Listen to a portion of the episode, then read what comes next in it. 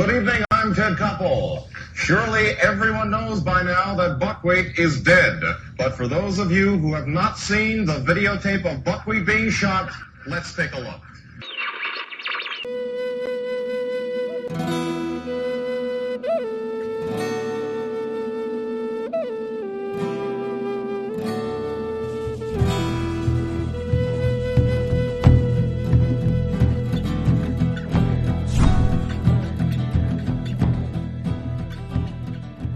In the oral tradition of, of many tribes, uh, I have yet to come across a tribal member from, from a tribe that does not have stories of giants uh, roaming the land. This series presents information based in part on theory and conjecture. The producer's purpose is to suggest some possible explanations, but not necessarily the only ones, to the mysteries we will examine.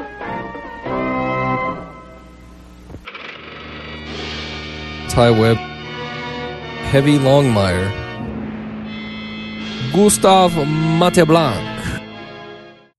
Is GLK London transmitting on the shortwave band on 10.4 meters at a frequency of 250 megacycles per second. This is GLK London transmitting on the shortwave band on 10.4 meters at a frequency of 250 megacycles per second. Can you hear me?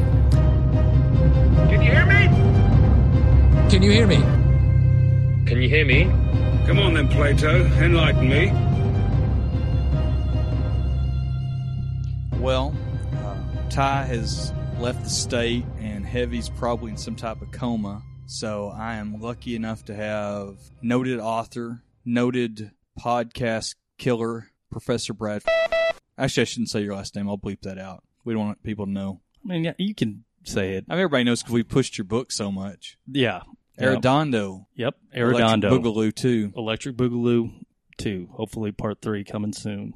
You should write a, a fiction account now. Like you've done the facts. Now you lay out how he really lost the eye. I uh, actually ran across a fiction book writ- written shortly after this featuring, featuring a Spanish general called Arredondo. I'm pretty sure it was uh, just some guy reading the newspapers, seeing Arredondo's name, and then just made up a backstory. But um, it was basically an 1823 book, and this guy's traipsing around Mexico hooking up with Mexican women. Well, I mean, sure. That's what my Arredondo book would be about. Yeah, and and uh, Arredondo was the the mean Spanish general trying to to stop him from Oh, so with Arredondo wasn't the the, no, the hero. No, He the hero was an American guy. Oh, going down there. no. Then mine would be yeah. Mine would be Arredondo uh, banging Mexican chicks. I guess so. Yeah, I'm sure he did.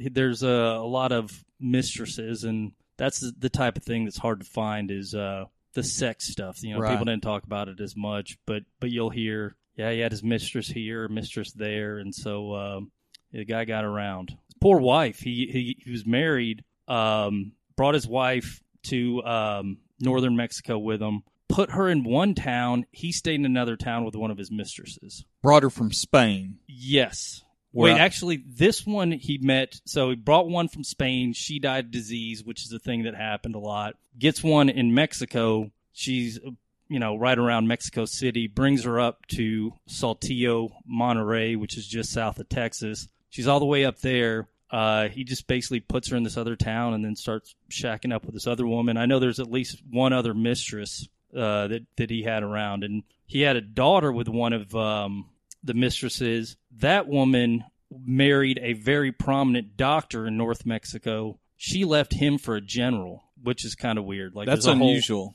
yeah, so like uh, apparently the rumor was that she wanted, you know, somebody like her dad, but her dad left her and her mom when she was like eight. So it's a whole uh, sort of soap opera going on. Well, this is Can You Hear Me? The podcast where two guys talk about ideas for the next telenovela on Univision. I think we got something here. I'm Gustav Monteblanc. As I mentioned, we got Brad Folsom. You're not on Twitter anymore, apparently. You don't check it anymore. Should I? I don't know. Have don't I missed you're missing anything? anything? No. I, I don't know. I was have I wouldn't get on there very much anyway, and I just I don't know social media. I'm afraid the Russians are going to get me on there somehow. Well, it, you are bits uh, are fun if you want to try and contact him if he ever does log back on. I'm uh, at Real Gustav, and you can email us at can you hear me pod at gmail.com. Now, Brad used to host with Smiling Ryan below the belt, but now you and the uh, Killer of Clay, KJ, host Our Texas, a Texas history based podcast. Are you afraid of Russian bots before I get or Russians on uh, social media before we get into it. Am that? I afraid of them? No. I mean, I don't. Ha- I'm not Dude. afraid of anything. I think everybody's a Russian trying to be a subversive. I mean, there are definitely all sorts of bots and and not just Russians. Uh, there's there's so much machinations going on. You know, manipulating search engine results. You know, and what goes up and all that stuff. I, I know there are certain listeners that we have that are definitely um, worried about that sort of thing. I'm not. I mean, I, I pretty much kind of just laugh at the idea that people are upset about other countries trying to manipulate perceptions in the United States after we spent pretty much the entire 20th century manipulating the perceptions of other coun- countries. But we're the U.S. We get to do that. Yeah, I know it, but it's just I'm I'm kind of like, yeah, you know, Well- you, you do it, you live by the sword, you die by the sword. I heard a good theory this morning. I, I was on Reddit, and uh, so the way it works on there is if you post something really, you know, cool, like you post a interesting cartoon or you know a good story, a, a great idea, whatever, people upvote you, and you get karma. And I think what that karma does is I'm not even sure what it does, but it may, maybe gets you more exposure for your next post, uh, or ups your comments up to the top. Well, somebody pointed out that uh, there are these people. All they do is post hot girls in, you know, dressed like video game characters, Right. and they all happen to be Russian. So the conspiracy theory was that these are Russian, you know, whatever uh, disinformation people that are posting uh, this to get the karma, and then they're going to be posting, you know, after the cosplay stuff, they'll be posting, you know, uh, so and so vote for so and so, or so and so's a socialist, or whatever the heck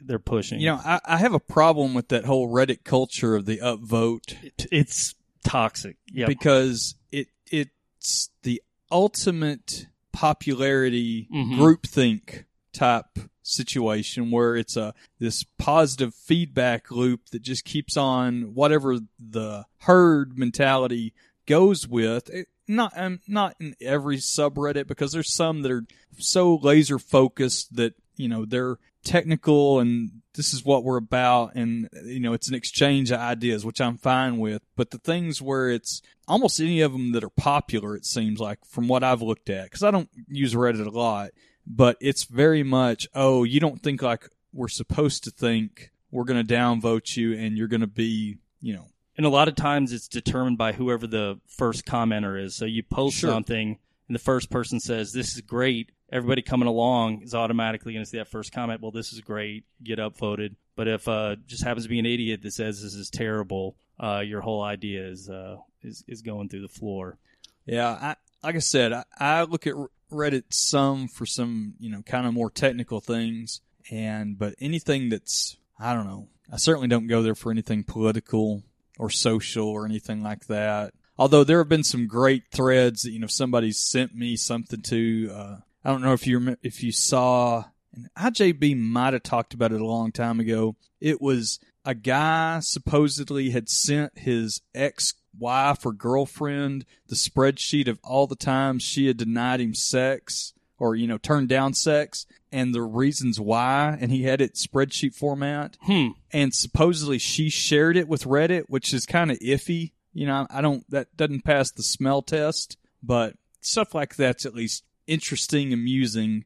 But it kind of turns into how much of this is real, how much is this basically just you know creepy pasta or whatever you want to call it, and that kind of gets into something that you and I talked a little about about uh, via text the other day, and we said let's package this, and that's ancient giants. Yeah. Yep. So I ran into something. So I was um uh writing this this new book and I, I ran across this letter to Thomas Jefferson where it's it's about a guy that supposedly Jeff well Jefferson was friends with this guy. Spain suspects that Jefferson sent this dude into Texas to encourage Indians to rise against the Spanish so the United States could take Texas. This guy had been into Texas a couple times. He's probably just trading there, but one of the times he got near New Mexico and he says that he got close to a lake where people said in this lake these giant creatures lived. And uh, I was trying to figure out what type of creature this was, so I uh, sent it to Gus. And um, You want to read the exact thing you sent? I Sure. think I have it.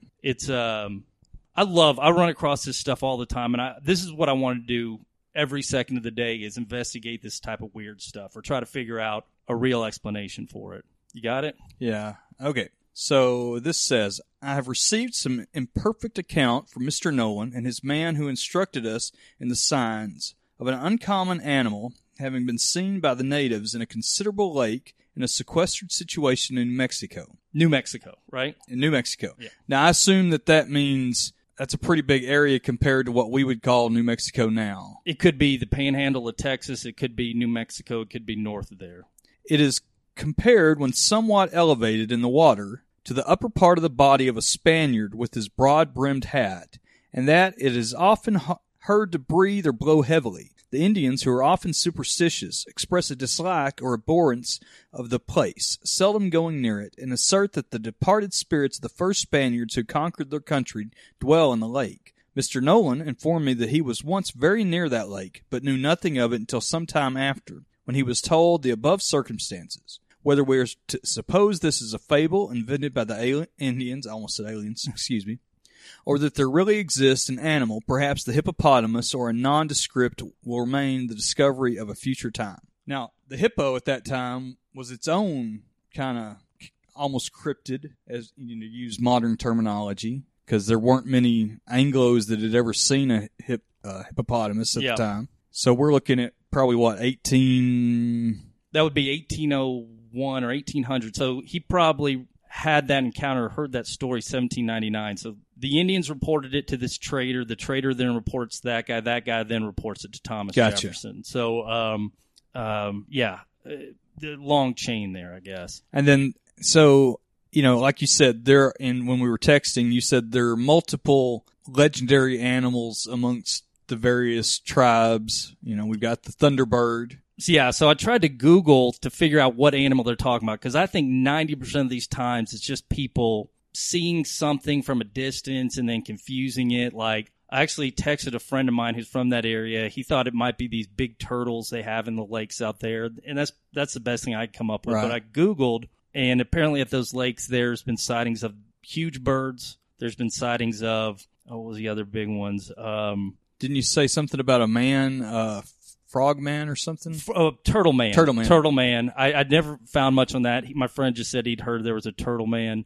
And then um, one of the the things that is seen around these bottomless lakes in New Mexico, which is where we, we think they're talking about, um, was giants. Mm-hmm. And this hit me because I'd just seen a Megan Megan Megan Fox. Is that the name of that actress? Yeah, the, The the, hot one that can't act, sure. Well, she's doing a history show that's I think tried to imitate what Josh Gates does. Like you send somebody in who's interested about history, they ask questions. Most of the time it's legit history, but sometimes it's weird, weird stuff. Well, I just watched one where she went around talking to all these people who thought giants walked the earth. And and this isn't my first encounter with people thinking that.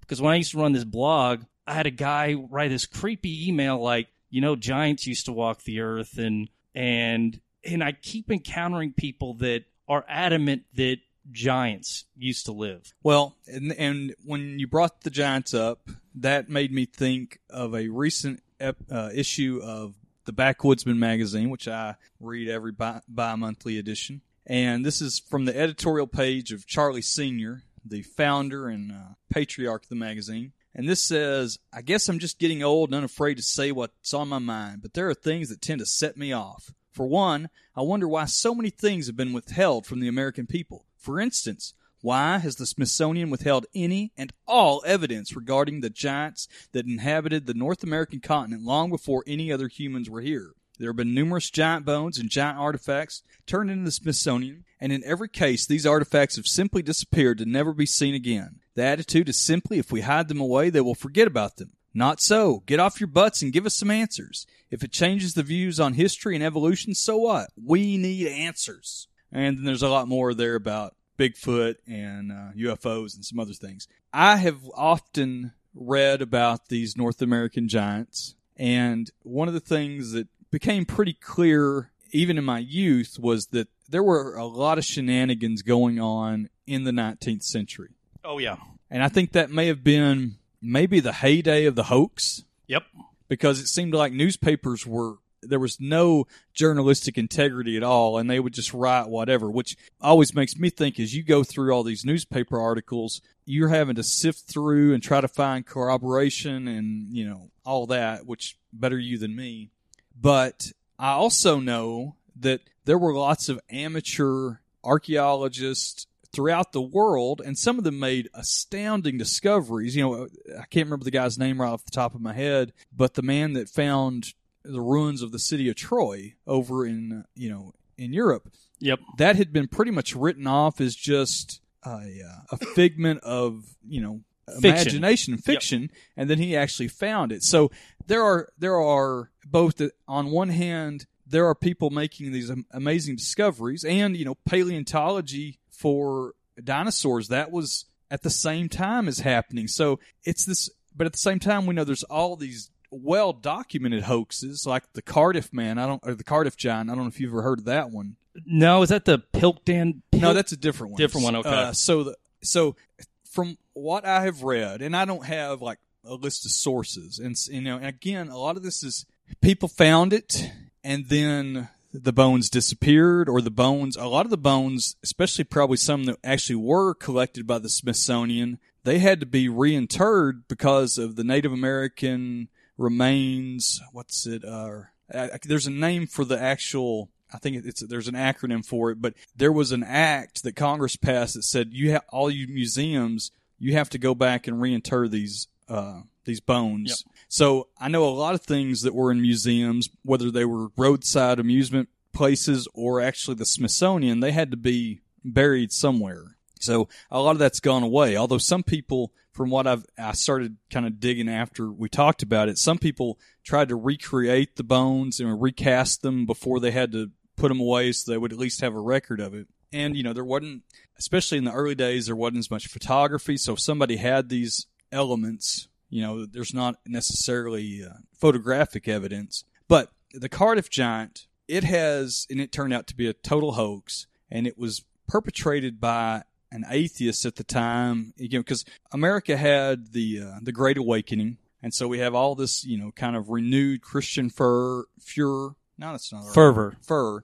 And so he didn't like that because, you know, also as we've got all this going on, we also have the rise of science in the 19th century. Evolution. Evolution, you know, that's a big thing. We got the, um, the, the monkey trial and all that good stuff going on. Well, he spent, I want to say it was like, uh, like the equivalent of about forty or fifty thousand dollars before it was all over to pull this thing off. But he had a stonemason carve this giant, and then they tried to weather it with acid and all this stuff. But it was a quote unquote petrified man. Now that's your first, you know, inkling that this has got to be a hoax because pe- living creatures rarely ever get petrified. You know, we got petrified wood and things like that, but not people. So, but people That were petrified finding- dinosaur. You see that thing they found in Canada? It's like a full-on dinosaur. I haven't seen that stone. It's it, it's incredible. Sorry. Okay, but anyway, Yep. very much a very rare thing. But anyway, they have this, and he had it buried and then rediscovered, and this whole big thing. And you know, people took that hook, line, and sinker. I think it was several years before it ever became came out that it was a hoax. But at the same time, we've got the Anasazis in the Four Corners area, and accounts say that there have been caves with multiple. And when people say giant, I think we need to step back and kind of put what the reference range there is. Because like when we think of giant, or at least when I do, I think back when you know to fairy tales when I'm a kid and Jack and the Beanstalk and the giant's you know forty foot tall. I think in a world where everybody's about my height at the most of five six, and they find a skeleton that's seven foot tall, they call it a giant. Yep. And but you see on these accounts anywhere from seven to fourteen feet is what they're calling a giant. But we all know that there's you know gigantism, Mm-hmm. and we all know there's acromegaly. You know, like Lincoln had, where he had the kind of the odd skull structure, Mhm. kind of, and he was tall, that type of thing. But those are, relatively speaking, in the greater population, unusual uh, manifestations genetically. That's not a common thing. Now, now we're starting to see more and more tall people, and you know the NBA is the testament to that. But then again, on your day to day basis, you don't hang out with a whole bunch of seven footers. Yep. So at first, when I see these accounts, I think One little side fun Uh-huh. story before you get to that. You, do you know why Patagonia is called Patagonia? I do not know why Patagonia is called Patagonia. All right, this is gonna test my Spanish here, but I believe pata is paw. So Okay. I, I, I believe or foot. You know, you can loosely translate it to foot. And then I don't. I've never seen this before besides down there, but it's gonia would be a giant. Like so, giant foot is what essentially it's supposed to mean. Well, that comes from when Magellan uh, is coming through in uh, 1522 or something on the first circumnavigation of the globe. He stopped in Patagonia and they encountered these people they would call giants, and they actually caught one of them and they tried to bring him on the ship. The, the thing's hitting its head all over the place, and so they write down, you know, and if you look at all these old maps, you you'll see a lot of times giant people down here. Well, people down there were really big, you know, like um, Magellan and his crew. Their sailors are probably, you know, a long time ago, uh, 4'11, 5'3, something like that. On the verge of malnourishment their entire adult lives. Absolutely. But the thing is down there in Patagonia, the people it was just like like a genetic population that was happened to be big and then they had good sources of protein. And like on average, the people down there were like six one, six two. Right. So they might have found a guy that was seven one or something. So if you compare that two extra feet, that's a pretty big deal. And it might have been the biggest person they seen. Certainly not a giant. It's a, it's a human. Um, but anyway, that that's No, that's and what I think that I about. think that fits in com- completely. I I've read some accounts that like the uh, the Cheyenne tribe in the late 1800s was like five eight on average, which compared to the rest of the tribes, you know, head and shoulders above them. Again, to the same point, they had good protein because of the buffalo, but at the same time. You know, we've got the Apache and the well, not, the Apache's not a good example. Uh, Probably a good example of what not having a strong protein Well, no, they had a lot of protein, but I think they say with with them, um, you know, might be actually the riding stunts or growth, or I don't know. but, a you know. some of it's just genetics. Uh, yeah, absolutely. And again, small populations, you're you're going to amplify genetic traits, you know, to a certain to a to a, a higher differential than if you just have a, a free moving, easy exchange between areas. And that's that's one of the things that as we see, you know, our own melting pot of a culture, it's much more common, you know, it's people don't look the same around the country because I travel a lot, and that's one of the things that I noticed that you know you go to the Pacific Northwest, people look a certain way. You go back east to the Northeast, they look a certain way, and the South looks a certain way. In the middle, you know, it's a there's certain still pockets of basic. I was just hitting on a girl on Bumble. She had a great smile, but it didn't. The girl didn't look like she was from Texas, and I said I shouldn't ask this girl this, but I said you've got a good smile, but it's not a Texas smile. Where are you from? The Northeast. And that's a horrible way to hit on it, but I wanted Right. to test my. She's probably not going to write me back, but I wanted to test exactly what you're talking about. No, I, I think there's definitely something to it, and I've noticed it. You know, it's one of those things where, and you've lived a couple different parts of the country, and you know, it's just a different look in different geographic areas, and sometimes I don't know if that's genetics. I think a lot of it might just be what's accepted to smile, the exposure to sun.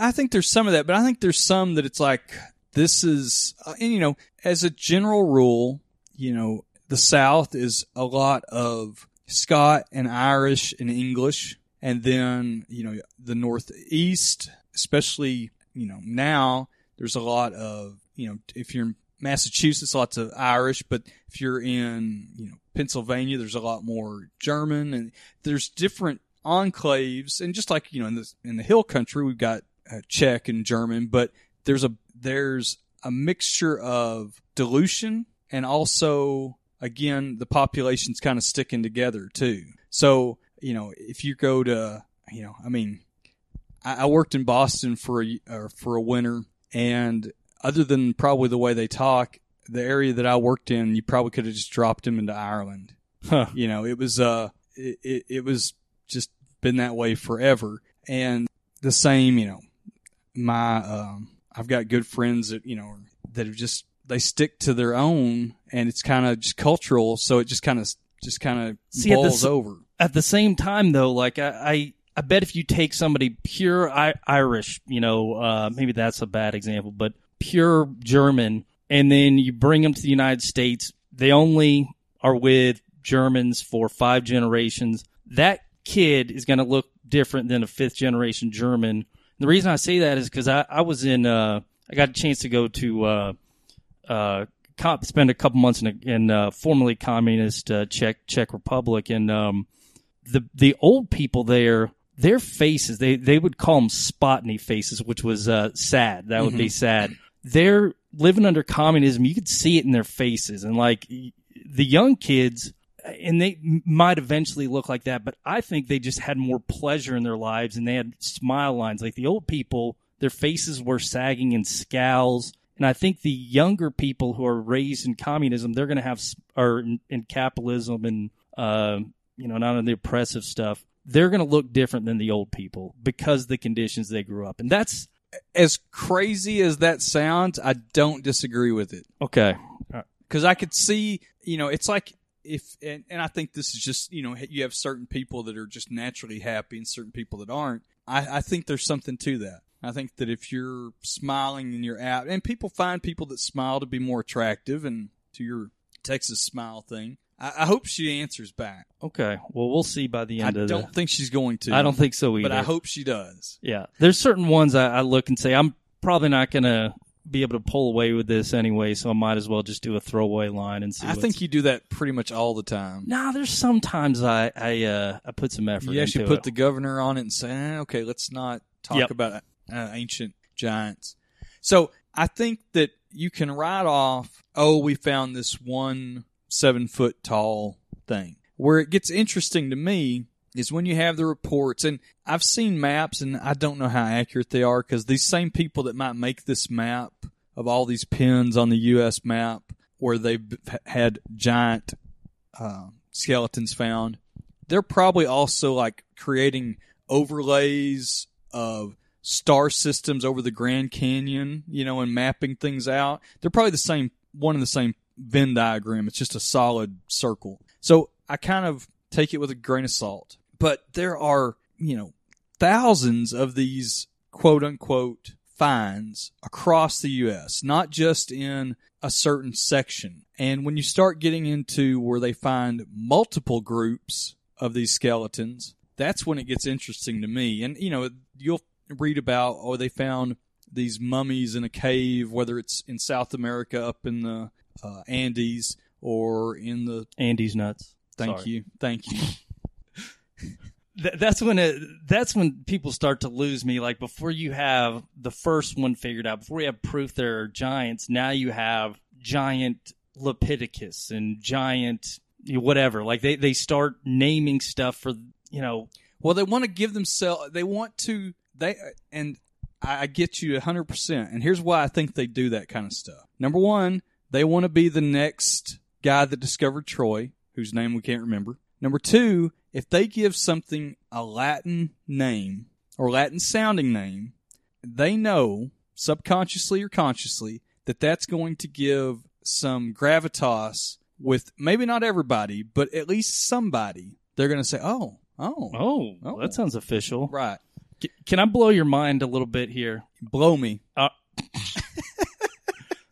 on that Megan Fox show, and and again, the show's on four episodes. It, the, the only one I watched was the giant one. It, it seemed pretty ridiculous, but they did bring up one point. She went and talked to this anthropologist. Guy seemed legit. Um, he said that in Siberia they did find a tooth, and they were able to extract DNA from this tooth. And they said it was a previously unknown bipedal species. So we've had a couple of those. We've had the hobbits they found in Indonesia. Right. We've had Neanderthals. Uh, humans killed those guys off or mated with them. Right. Um, Uh, that's what I want to imagine. but this Hot Homo sapien on Neanderthal, action, I mean, like just, just going getting to town, on. Like the Neanderthals have extra holes, taking a bunch just- of shrooms, and just yeah. Yeah, That's what I want to think about.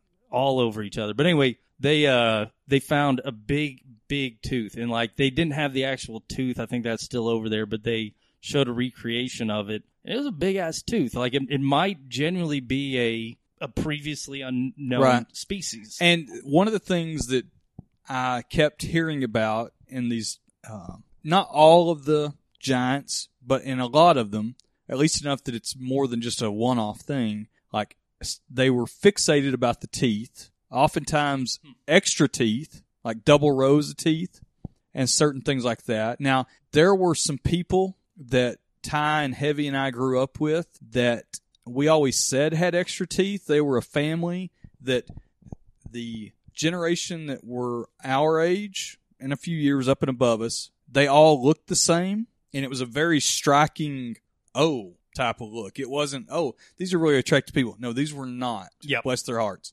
And then if you looked at our parents' generation, because Heavy's dad and Ty's dad are the same age and we're in the same class, and then my parents are a couple years younger, so they covered about a six year period. Of, they were in this high school at the same time, you know, all four of them type, type thing. And if you look at their yearbooks, that generation of that same family looked exactly the same. Hmm. And then thanks to Facebook, those people started posting pictures of their old, you know, some of their, and there's people back in the 40s that look exactly like them. I think finally that family intermingled enough, and we always kind of alluded that they were, the family tree didn't have any branches, which it may not have been from where we're from. But finally, now on Facebook, you see the younger generation, they've lost the look mostly, but there's still a few. So it's one of those things like maybe they did have extra teeth. I don't think they did, but that was what we always said because we were, you know,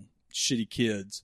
Three things with that. You you know have you see, ever seen like a kid's skull where, before they've lost their baby teeth? Mm-hmm. It- I mean, it looks like double teeth. Like Right. uh, that, that's uh, one thing that says I don't know. Maybe maybe that's possible. The the other thing is that I knew a guy. He never lost his baby teeth, or at least he looked like he didn't, and that's what everybody said. I don't think I ever asked him personally, but he had what baby teeth? Right. Well, you know that that kid on that Stranger Things show has a pretty rare genetic thing that also makes it look like like the one that's kind of got. The, Oh, yeah. the curly hair and the kind of looks like he's just kind of got like catfish mouth.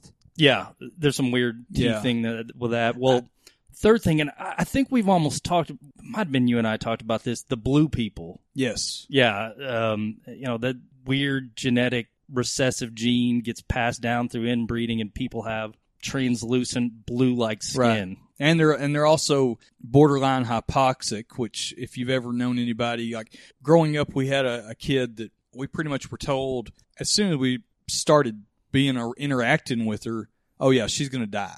Oh yeah, yeah. Um, uh, yep. and I think we talked about that where she had a heart condition and she made it till junior high, but she was always hypoxic, uh, always purplish blue because she just her her body didn't process enough, it wasn't converting enough oxygenated hemoglobin, so she was always you know on the verge of, of just gonna die from lack of oxygen. And we had another guy that we grew up with that drove a I, th- I think I've mentioned him before too when we talked. He drove a riding lawnmower around town. That was his mode of transportation. He was also hypoxic. So, and he wore a jean jacket a lot. Anyway, Giant teeth. Is that where we're going? giant teeth. Okay. So, and and mi- funny that you mentioned Russia.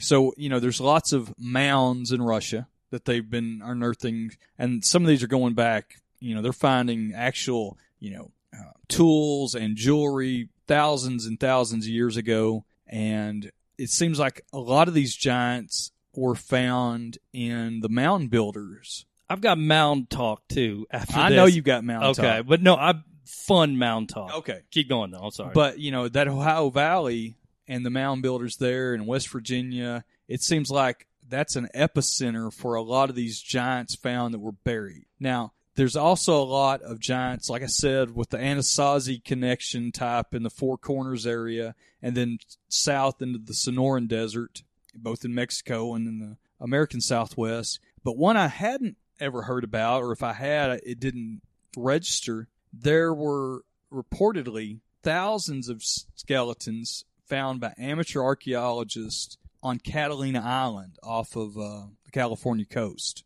And these guys start talking about how that has been suppressed. Now, that gets into this, you know, who's suppressing things, Why? why. Now, one of the things that I read about, the why seemed to be, and this is, was an allu- you know, the people were claiming this. So again, take it with as you will.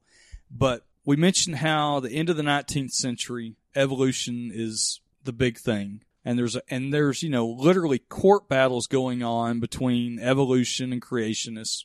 Well, there was a person that got to be fairly powerful in the Smithsonian hierarchy that was anti-creationist and supposedly, according to these, the giant people, we need a word for the giant people. There, there's I, they used it a giantologist. I think. Giantologist. I think. Okay. They claim that this guy, when he got to a certain level of power at the Smithsonian, he created it all up, you know, very Ark of the Covenant, Raiders of the Lost Ark, and shipped it to the warehouse because they didn't want that stuff displayed, didn't want it alluding that there were giants. Because, I mean, the Bible's full of giant stuff. Mm-hmm. You know, the most famous would be Goliath in the, versus David, but, you know, Genesis, I think it's 6 4 says, and there were giants, you know, many giants. And then you get into the Apocrypha, which are the books that weren't included in the modern Bible, and the book of Enoch, it's full of giant stuff. Hmm. And so there's a, you know, a, a rich, whether it's canon or Apocrypha, there's a rich thread of giantism throughout the Bible. And then that was at the time for these, you know, evolutionists, that was, you know, we are trying to stomp that out. So that's one of the reasons that these people claim that it's been. Now, you get into like the guy that writing about uh, in the backwoodsman, he's thinking there's UFO stuff and there's Bigfoot, you know, and there's all these things to suppress that. Whenever you get the two together, like Bigfoot and aliens, or giants and Bigfoot, well, giants and Bigfoot, I could actually see that that um, Yeah, that one kind of goes hand in hand, but uh, ghosts and, and aliens or something. Whenever you get two things going on, that's big government conspiracy and, and something else. Is I can buy one thing, but Right. asking me to buy two things, that's too much. And that's where I get into. I you know I like to read about all this stuff. I find it interesting. I always like Coast to Coast and all that crap. And in search of when we were little kids. I don't know if you ever watched that. The quasi scientific Leonard Nimoy hosted. It was like a thirty minute syndicated show, and they would look at Bigfoot, you know, in search of Bigfoot, and they would have reenactments and stuff. And it, it flat out said these are just some po- possibilities, you know. But they went through all of this type of stuff. If you want to, they're on YouTube. I watch them from time to time for nostalgia because the, the narration, and it's very much it's like five year old Gustav, you know, a happy place. But I agree when you start combining, you know, these oddities are not the Reese's peanut butter. I, they don't go together. You don't put the chocolate and the peanut butter together. I want to keep them compartmentalized like a, a cafeteria tray where everything's got its own little Yes. spot. I don't want it crisscrossing. Yeah, but it, it's always got if you buy into one, you buy into the other, and it's uh yeah, you got a soup of ghosts, aliens, and Bigfoot pretty soon. Another thing that popped up as I was looking through these things on the Giants, and I'd seen it with some other elements of Native American folklore, mythology, whatever you want to call it, where redheaded people get mentioned a lot. Like some, uh, several of the mummified skeletons, and not just giants, but were redheaded in the Southwest. And then I know that up in uh, the Canadian area, you get the legend of the Wendigo, which was the red-headed, multi-teethed, you know, thing that would eat you, that would get you out in the woods. And then uh, you see um, also uh, there was one account of red-headed people down in the Andes too, and you know that's one of those things where you see some things where people explain it away with, oh, these are you know this was the chemical reaction and all this stuff. I don't know. I I'm not an anthropologist. I don't know how a body mummifies and what happens and you know all that stuff. I understand the process, but I don't. I couldn't say, oh well, because they had a high concentration of lead in their water, this is what happens. Um, but I find that fascinating that there's that red-headed out of a population that was completely Black hair. black-haired. I I think I love that kind of stuff too. I, I think that it's definitely a possibility. Like, do they actually have these skeletons, or this is just rumors of this? Well, that's where um, that's where your suppression okay. Oh, so this is a press thing. and well that, but also these skeletons now had to be reinterred. So I think a lot of things, especially on this, people just kind of accepted it. Like, oh, they noted these were giants, and somebody might have had it in, like a set of roadside Route 66 thing, and then once the the law came down, people just put it away, or maybe grandpa that ran that died, and the kids are like, eh, you know, whatever.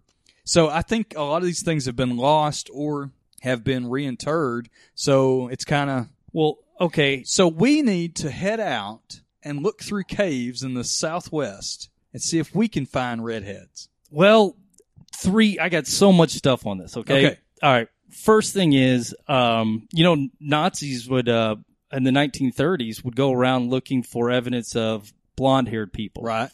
Supposedly there's a guy in Denton. Um, last I heard, he was still alive, but I had a, a German friend. She uh, was friends with this guy. Apparently, it was his dad that was leading that program. Like, so this this this woman I knew, she she wrote a her dissertation about this uh, Nazi ship that was making its rounds around South America and actually came to Texas. Uh, the Nazis worshipped at the Alamo. That's kind of an interesting thing. But uh, or see how the Alamo. There's pictures of that. But they were just seeing German communities in South America. And that picture that you've got hanging on your above your couch of that uh, Nazi salute to the Alamo is very impressive. I didn't expect it to be you know four by six and uh, illuminated like it is, Oh but God. it's very impressive. I, I, I you get- actually do have it on the computer. did you get that done at Hobby Lobby? Did I they don't have this funny? on my wall. Uh, but anyway, supposedly that guy was was one of the guys performing it, and supposedly his son lives in Denton, but and has memoirs from his dad. But um, I was like, well, give me those memoirs. I want to write this story. And I think the son is nervous. You know, makes sense that his dad will be turned into evil Indiana Jones or something like that. um, so he won't I would watch that on- movie. I, I think it's fascinating I mean, stuff.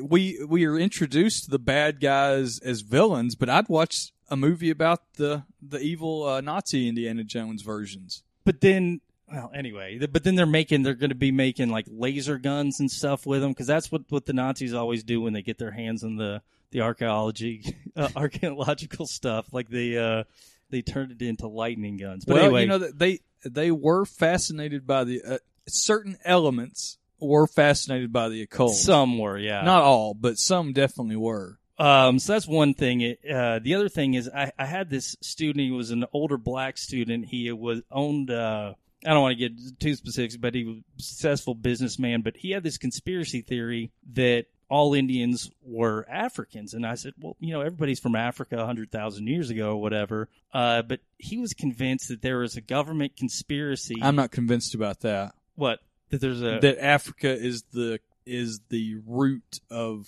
I'm not sure. well, wh- where are we from then? So, so if you take out creationism completely, whatever in whatever shape of it is, the migration doesn't make sense to me. So I think, and and so and hear me out here. So I'm not a strict creationist nor a strict evolutionist. I'm kind of this unknowing somewhere in the middle. But one of the things about evolution that gets me is that the idea that life in any new species that it just can happen out of one thing and then that one thing extrapolates worldwide. That's a long shot. Like the chances of that one instance surviving out. Like I in my youth and some other things in my adulthood, you would grow out cultures. And it was easy for a culture to die out if it's not tended correctly. We talking about yeast or something? I'm talking about yeast, I'm talking about bacteria, just Okay. molds, all sorts of things. But these most basic organisms that if the if you don't keep the criteria right for them to survive and to supply nutrients, it's easy for them to die out. hmm Now you take that outside of having a uh, a male, and these are asexual organisms. Now with yeasts and and molds, you get into a sexual component, but that's neither here nor there. But asexual organisms have this hard time. Now you start getting into creatures that have to have a sexual component with a male and a female, then that itself, I think if you want to say, okay, we had this macro evolution happen where all these things came about, you know, in this hierarchy of creation of natural evolution, I'm thinking that you had this happening over here and you had a population and maybe you had a population over here and then eventually these populations intermingled like we talked about with the Neanderthal and Homo sapien, Homo erectus and whatever else. I'm thinking that you may have had instances of it. And then if you look, you know, especially from a and I've never seen the genetic components of it, but you know, I've seen certain things where people say, well, Europeans have this amount of Neanderthal DNA and this amount of Homo sapien, you know, type thing. I would also say that if you were able to go down and really map it out, and maybe they will, and maybe there's somebody already done it, doing it. If you looked at, you know, the Aboriginal population of Australia or your Fiji uh, hobbits, that sort of thing, I'm thinking that we had instances that developed across, just like the dogs, you know, developed in Siberia one way, and maybe they developed a different way so over here. Dogs are a different story. But you see what I'm saying, and, and, dogs are fascinating because of the the wide we expression. Made them. We we made them, but the expression of characteristics in dogs is fascinating. You know, there's no comparison of humans or almost any other species that I can think of right off the top of my head where there's such a diversity of appearances, but they're still genetically the dog.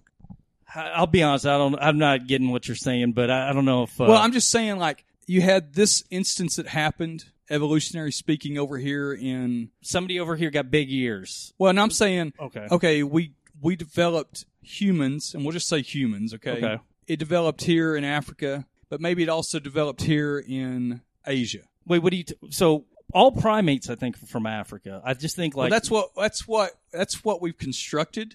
Okay. Now, I think that I think that we have gone down this path and say this is how it is, but we're pretty short from a scientific standpoint of how long this is. Like we've only been working on this 150 years, okay, for evolution. So we've constructed this in this time period, but I'm saying if we have a longer time frame to work this out and more study, that it may not be as simple as that. Well, let me. Uh, this is my guess. I'm not an anthropologist, but I, I'm, I think we have primate skeletons going back millions of years to Africa but we have only a couple hundred thousand years ago that we start seeing Neanderthals out of Africa, um, you know, the hobbits or whatever.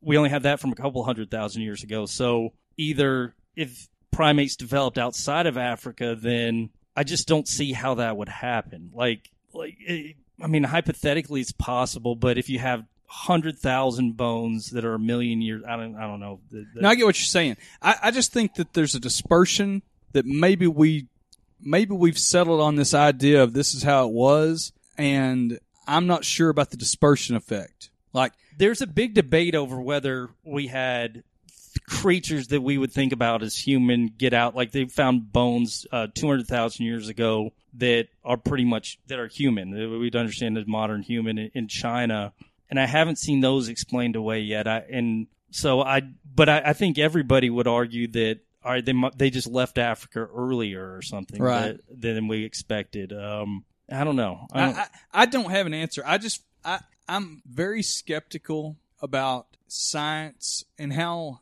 I, I'm very skeptical about young science, and I consider evolution a young science. I mean, I, I took a class in evolutionary biology when I was working on my degree, and some of the things in the class are what made me be kind of like, okay. And as a case in point, one of the things that we took is we took, um, and we didn't deal with human evolution in the class. I mean, it was, we had discussions, but that wasn't the focus. We dealt with, um, primarily we're dealing with mammals. And so in the lab, and it had its own, you know, lab portion of the class, we had about, I think we had about 30 different mammal skulls to choose from, going from squirrel up to, I think we had a bear. And one of the things that we did is that we, and, and there was no DNA component to this. I mean, DNA was around, but it wasn't access, we didn't have access to that. So we're doing this old school Darwin type genetics, no, uh, evolution. We measured multiple data points about each skull. And then we compared processes and things that stuck out and, you know, all these different things. And then based on that, you created this hierarchy of evolution for the organism. It all depended upon how good your measurements were and what you measured is how this laid out. So different people measuring these same different scale, uh, skulls would come to different conclusions. Well, I guess I was going to say, that, keep going. I'm sorry. Anyway, but the point was, it's such a young science, and DNA's changed it completely. You know, aspects of that. But again, we act like DNA's a a done deal, and it's absolutely not. I mean, people are still working on the, the genomes and how these genomes, you know, express different things. It's well, we all well, evolution is not a one way street. Like, so you go and and you can evolve and get new characteristics, but somebody comes in, you can have it the new thing. At you know, you can die, you can kill that group off, you can come in with uh, dominant genes and they just get rid of that after Sure. a couple generations. or and- or a, a something happens that creates a weaker, you know, and you. Yep. And one of the things that um, I'm trying to think in looking at all this giant stuff, it was a population. They were talking about Europe, and there's giant evidence in Europe too, you know, type thing. But Fred the, the Great trying to create his giants, which uh, Yeah. talked about before. I think, but it was around like 1100. There, the population was a certain size in this one country they were talking about. It may have been Wells, maybe. Anyway, but how this population size, and then we jump ahead 700 years to the 1800s, and the people are way shorter. Now, environmental impact of the mini ice age, you know, that probably has some effects to it. And then you add on maybe, and to your point about Czechoslovakia earlier, air pollution, you know, Eastern Europe was horrible with air pollution. There's factors. It's not just a, like you said, it's not a climbing a mountain to get to the peak, even though people kind of think of it. There's ebbs and flows and ups and downs. I don't know. I, I'm just very, I, I look at how much science has changed in 500 years from things that were accepted and tested out based upon what they knew at the time. And they used scientific method to replicate it and they all came to this conclusion. They or not all but they agreed upon it. And then 200 years later we're like oh no this is bullshit. It's not always bullshit but there are things where i'm very much disturbed by how people non-scientists accept anything that's said by a scientist quote unquote as fact I think we're getting better as a society about that. My I- evidence is Reddit. My, I think we're I think we're worse. oh, really? Okay. I do. I think. all right. I think the masses are worse. I think The masses are. Yeah.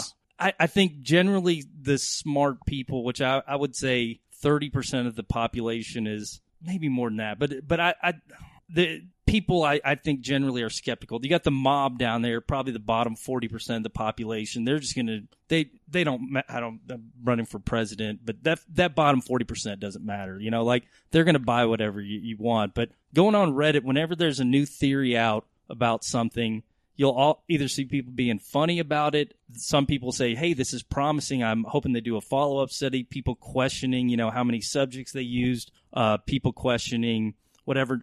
Very rarely do you see people on there saying, uh, "Well, shit, this is the answer." I think that that is way less than 5% of the population.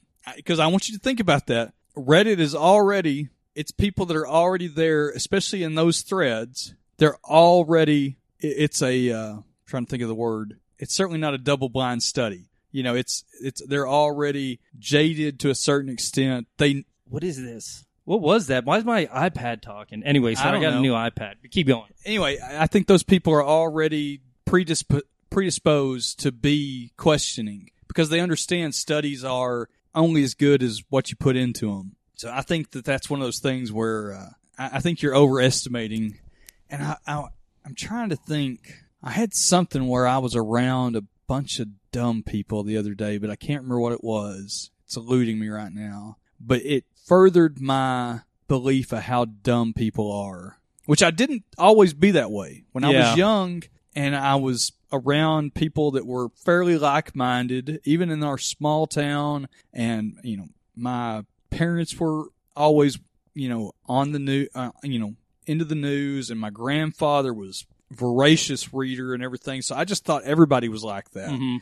And then when Ty and I started working for the school with people that were, you know, literally on loan from the uh, the jail to come work every morning, that's when I realized how dumb people were. And I haven't been I haven't been swayed yet. Well, well, there's dumb people. There's also people that are just set in their ways, or people that are tired of thinking. I don't necessarily think that. yeah, there's that too. There's that too. But I think just in general, people like, and you see all these headlines where, oh, chocolate's good for you. Well, okay, but you know, like you said, what was the study? What were the parameters? How Yeah. you know all that stuff. Do you have anything else about giants? Because we're at about an hour here, and I think we may have bored everybody to death. Oh, uh, we can cut it off there. Uh, giant talk. I, I do have. I can talk giants for. I don't go. Keep going. No, then. I really can't. I, Okay. I, you called me on it. I've got All nothing right. else. because I I'm just fascinated by it. There's no real great evidence right now, but there's all these reports of it from the 19th century. So you actually think there's a possibility of I'm thinking that there may have been genetic populations that were bigger, Well, I think that's proven though. Like I, I don't think but anybody's I mean arguing maybe that. like a lot bigger. that Siberian thing. That tooth is the only thing I've heard to indicate. I'm just that. saying. I'm just saying that maybe there's something to it, Well, and maybe they were the offspring of the fallen angels and man, the And- Nephilim, one one thought. red-headed Nephilim. I, I could understand that the pituitary gland, Andre the Giant, you know, what is it? It, it keeps growing or something Right. like that. You could see that they're being, like you said, isolated pockets, but well, I, I just don't see why that would be covered up and why that'd be crazy. Like I just, And one of the accounts said that one of the uh, it was some of the Anasazi. The legend was that, or maybe it was from a Hopi legend, but because obviously the Anasazi are their own kind of mystery, but that this tribe of giants was in a cave and the people basically burned them up in the cave, smoked them up. They got them in there, and then the the Indian tribe, tired of being picked on by the giants, put an end to them by smoking them out. do you know, um, um, that wasn't Massacre Cave, was it? I don't think that was the name of it. No. Oh, okay. Because I I ran across something called Massacre Cave, but I think this might my mound story really is real quick and it might fit. Okay. Yeah. No. Um. So I have students write this paper. I was supposed to look for an event from Texas history. It hasn't been written on. Write a paper on it. This student didn't do a very good paper, but he found this account. I don't. I don't know where he found it about this, and I. I this is one of the reasons he got a bad grade. I didn't even know what date it was, but he found this testimony of this old Mexican man. So they're going through Val Verde County, uh, scouting out to where where to lay down train tracks. Um, well, while they're going through, they find this mound filled with bodies, and they're asking around like, "What is this?" And they, according to this account, that again, I don't know where this guy got it, but this uh, the railroad operators or railroad uh, whatever you call them, scouters or something, asked this old Mexican man uh, uh, or Indian man, well, wh- who are these? And he's like, "My- those are my people. And he goes into this oral history where he says the the long ro- the long robes and long spears killed him. And so like, what what are you talking about? He says, well, and he describes this, you know, family going through these good times, bad times, being friends with Apaches, all this other stuff. And he says, one day the long robe and long spears came in and they just started killing us. They, I remember them killing my sister. I remember killing all this other stuff. And then, uh, that was pretty much the end of us. Only a few of us got away. And I found this account. I thought, all right, well, where is this? So Val Verde County, it's right there, uh, sort of where Texas twists right. um, uh, southern Texas, around the border with Mexico. Um, and I'm assuming that it would be late 1700s because if the railroad's going through there, probably 1850s, maybe And he, 1860s. he the account's saying his fa- like he was one of the victims of the attack. he he ran away, like, Gotcha. it- but he saw it happen to his family. So if he's older, again, late late 1700s. I read this, and I think this might correlate with something that I found. So in the late 1700s, the Spanish got tired of dealing with the Apaches. They never listened. They would constantly break treaties, and so the Spanish came up with this policy: we're going to kill them, we're going to enslave them. They would actually take Apaches and they would ship them down to Cuba, which is Mhm. wild ass. There's a story of a an Apache brought from uh, Texas down to Cuba. He gets to Cuba, starts a rebellion in Cuba. It, I mean, it's it's crazy. Um, but one of the stories, the Spanish in this when they were doing this extermination policy, they're going after these Apaches, but they're also paying Comanches to go after them too. And these Spanish soldiers, they come upon this field with just Apache bodies everywhere. They like they described hundreds of families and and uh, by my account, if if their numbers are right, and it's just a tiny little bit, I found the Spanish document on it. Uh, that would be like the second bloodiest battle in Texas history after the Battle of Medina by Arredondo, the book. Um, but the second, a- and that's available on Amazon, right? that is available on Amazon. Where I got my copy. But uh, this would be a battle between Comanches and Apaches, and I'm wondering if it's that same battle. Like, because the Spanish, they called everybody that wasn't Comanches and was in the certain areas Apaches. Like, if if this is a description of that battle, and if I can link the two, I, I I think I'm gonna have a good, uh, good fun paper. At least a good hand. article, yeah. Yeah. So might, anyway, might get that might get you uh, article of the year, which you've won before, correct? I think I, I, if they're smart, they're gonna. I don't want to say it, but I, I think this this one I wrote this year has a chance of getting that too. Award winning Yeah. author. So anyway, that wasn't giant stuff, but uh, Well, let's I- get the history talk out of the Let's way. I get the history talk out of the way. All right. Well, I appreciate you indulging me in giant talk. I'm fascinated by it. After hearing that Megan Fox tell me about that giant tooth, I'm I'm not completely dismissive of the idea. I wonder if it had angel DNA. Th- that's the thing that I, let me let me end with that. That's the thing that gets me though. And you you say, you say DNA studies aren't perfect, but man, I I think they if there were I'm not saying they're not perfect. I'm saying we don't understand DNA as to the full extent right now. Like we understand the basic components of DNA. We understand that we can sequence. You know, they're working on sequencing the human genome, but we don't understand how DNA always expresses. Like there are certain genes that are basically on off. You know, like whether or not you're brown, you have brown eyes or blue eyes or green eyes. We understand that, but we don't have a specific gene. When you have multiple genes expressing something that's called an allele, we don't always understand how you're Brad and I'm Gustav. We don't have that right now. Now, I, we may get there someday, but even beyond that, I don't know that we will because I think I've talked about it a long time in one of my crazy ramblings.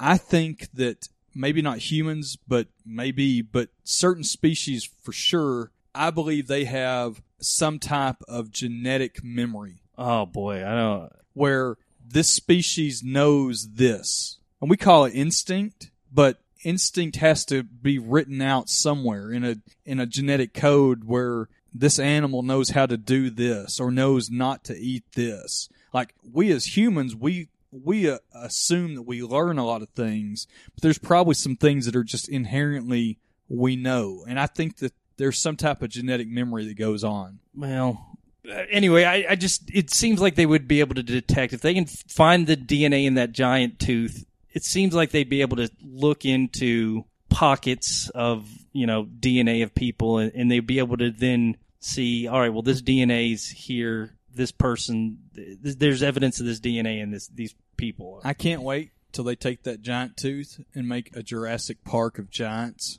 You have fun with that. It's going to be awesome. Would you have sex with a giant? A lady giant? Sure.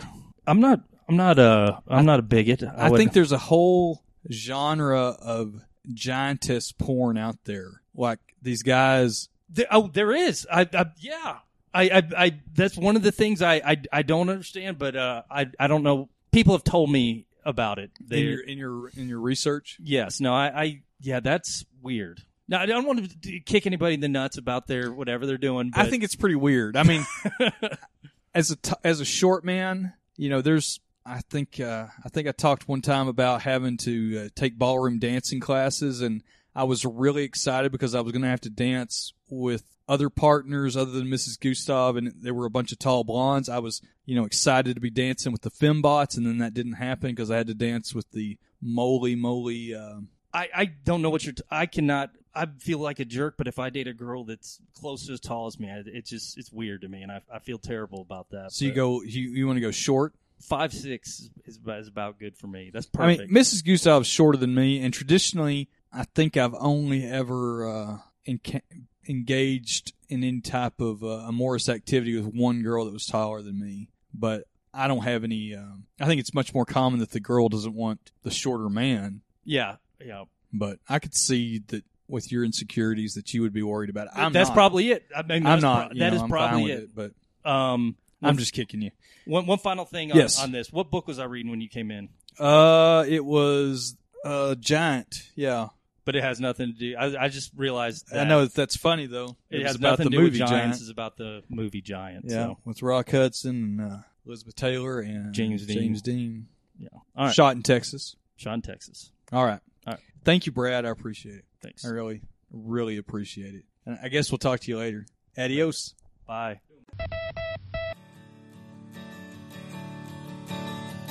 I'm tired of being here on this hill.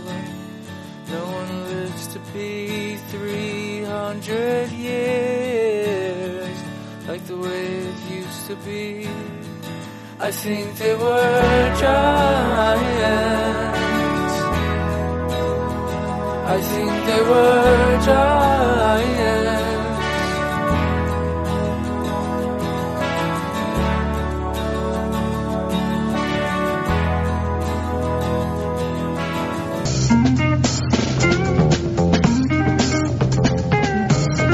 done your country a great service, and we thank you. And uh, we trust you found the settlement satisfactory. Well, the money's fine. The situation is totally unacceptable. Well, gentlemen, I guess that just about wraps it up. Where is the Ark? I thought we'd settled that. The Ark is somewhere very safe. From whom? The Ark is a source of unspeakable power, and it has to be researched. And it will be, I assure you, Dr. Brody, Dr. Jones. We have top men working on it right now. Who? Top men. And World Class Championship Wrestling, I'm Bill Mercer with Jay Saldy. Good night from Dallas, Texas.